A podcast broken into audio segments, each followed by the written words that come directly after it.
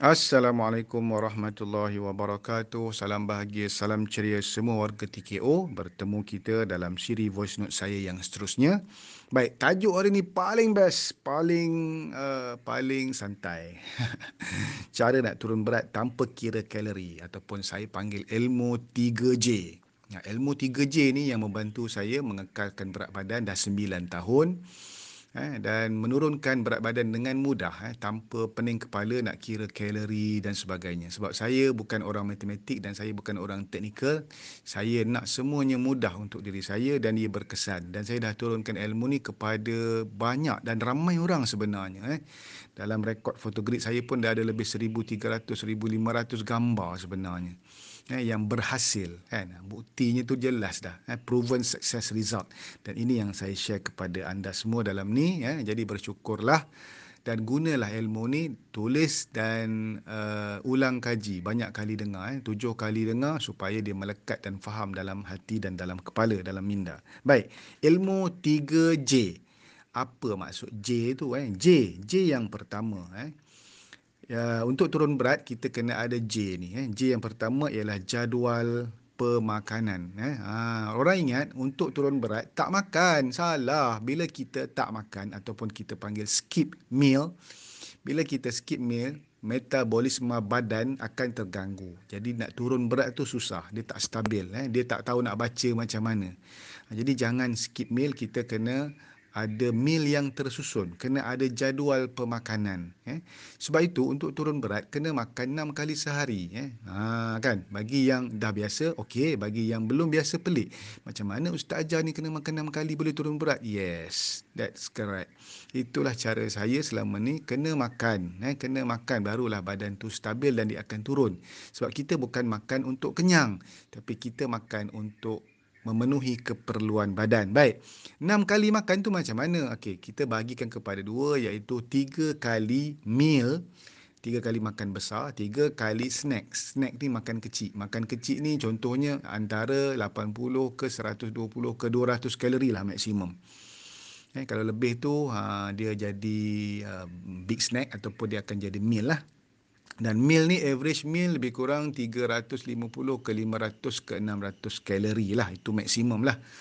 Ha, dan kalau boleh paling bawah lagi rendah lagi bagus. Ha, dan yang paling baik kita tahu berapa DCR badan kita iaitu daily requirement uh, daily calorie requirement badan kita eh berapa badan kita perlukan. Jadi secara puratanya badan kita lelaki perlukan 1500 1400 ke bawah kalori untuk turun berat. Eh, mungkin ada orang yang 1600, 1800, 2000 ah, bergantung kepada tinggi, berat dan umur masing-masing. Eh, saya bagi average purata untuk orang Asia. Dan bagi perempuan, eh, orang Asia terutama yang di Malaysia lah, averagenya lebih kurang 1300, 1200. Kita kena makan bawah daripada jumlah itu bergantung kepada tinggi kita, berat kita semasa dan juga umur kita. Benda ni berubah-ubah. Eh. Ha, faktor variables ni berubah-ubah. Ha, jadi basicnya, tak payah fikir-fikir berapa numbernya. Eh. Kita kena makan 6 kali sehari iaitu pagi breakfast. Eh. Yang kedua meal, uh, yang kedua snacking pukul 10. Yang pagi tadi antara pukul 7, pukul 8. Kemudian uh, snacking antara pukul uh, 10. Kemudian pukul 12, pukul 1. Makan tengah hari, itu dipanggil meal. Eh. Meal, lunch. Kemudian kita ada tea break. Tea break ni makan petang, eh, minum petang sama juga dipanggil snacking. Kemudian kita ada makan malam. Makan malam ni dipanggil meal lah. Makan malam kan. Kemudian kita supper. Supper ni kira snacking lah. Eh, kadang-kadang orang ambil supper, kadang-kadang orang tak ambil supper. Ini no problem. Lima kali, enam kali makan paling cantik. Sebab tu enam kali makan, jadualnya tersusun.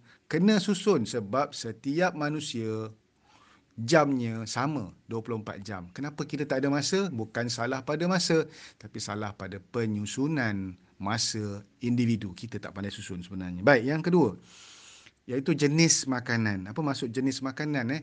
Apa yang kita makan? Tadi J jadual ni J jenis eh. Jenis makanan iaitu terbagi kepada dua. Dia ada makronutrien dan juga mikronutrien. Makronutrien ni kalau kita biasa dengar yang asas orang sebut tiga. Tetapi yang saya belajar ada enam semuanya. Eh. Mesti ada protein, mesti ada karbo, mesti ada serat ataupun fiber. Ha, itu yang tiga yang biasa orang sebut. Eh. Kemudian sebenarnya dia dalam ilmu yang lebih tinggi arasnya dia kena ada lemak baik.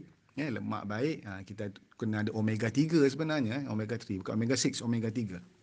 Kemudian ya, kita kena ada phytonutrient, ha, sumber protein daripada tumbuhan dan kita kena ada air. Mesti cukup minum air. Sebab tu air sangat penting dalam proses sihat dan juga turun berat.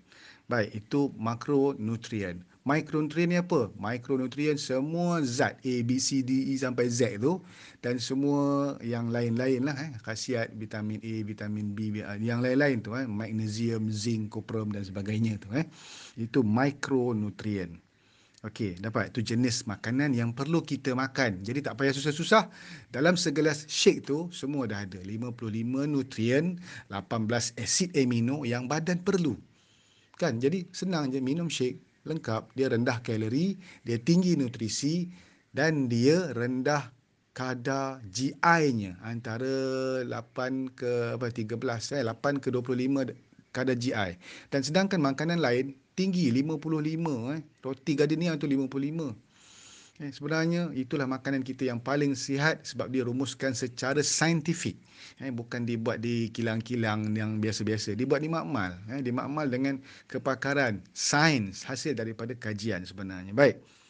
Tu yang kedua. Yang ketiga ialah jumlah makanan. Banyak mana yang kita kena makan sebenarnya. Sebab itu kita ajar buat plating kita ajar ambil gambar sebab masa kita buat plating kita akan belajar dari sehari ke sehari. Bila kita tak buat plating bila kita tak ambil gambar kita tak belajar di mana kita nak rekod gambar kita tu. Macam mana kita nak tahu ah, kita makan apa gambar sebenarnya. Jadi pinggan yang sihat dia terbahagi kepada tiga bahagian eh. Itu kita panggil suku-suku separuh. Suku pinggan itu protein suku pinggan itu karbo ataupun nasi. Protein ikan ayam udang apa sajalah protein tempe eh Kemudian suku lagi karbo. Karbo ni nasi, kentang, apa sajalah sejenis karbo. Eh. Yang lain-lain lah. Mi, semua tu karbo lah tu. Eh. Carbonara, uh, mihon, eh. tu semua. Bukan tak boleh makan, boleh. Tapi dengan portion yang betul. J yang ketiga ni adalah portion. Eh, jumlahnya. Dan yang bawah tu satu per dua adalah serat dan buah eh maknanya sayur dan buah dekat ruang itu. Jadi kalau pinggan kita anda boleh gambarkan dibagi kepada tiga bahagian dan bahagian yang separuh itu penuh dengan sayur dan buah. Bahagian yang atas ada seketul ikan ataupun ayam eh protein dan bahagian yang satu lagi suku tu dia ada nasi ataupun karbo ataupun kentang apa apa sajalah. Jadi itu yang sebenarnya kena makan. Jadi kalau kita faham konsep 3J sebenarnya sangat membantu dan mudah eh, untuk kita turun berat badan dan yang paling best kita jadi sihat sepanjang hayat. Dan yang paling best impian saya sekarang ni ialah saya nak menua dengan sihat. Dipanggil healthy aging. Semua orang nak tua dengan sihat. Sebab saya nampak dalam kehidupan saya sebagai sebelum inilah ke dalam kerjaya lama saya saya nampak kalau umur dah 30 40 tu dah start tidak tak boleh nak pergi ke healthy aging eh. 45 dah dah ada penyakit tiga serangkai. Bersara umur 60 penyakit tiga serangkai itu lengkap dan sebelum bersara dah selamat. Sadaqallah meninggal kan?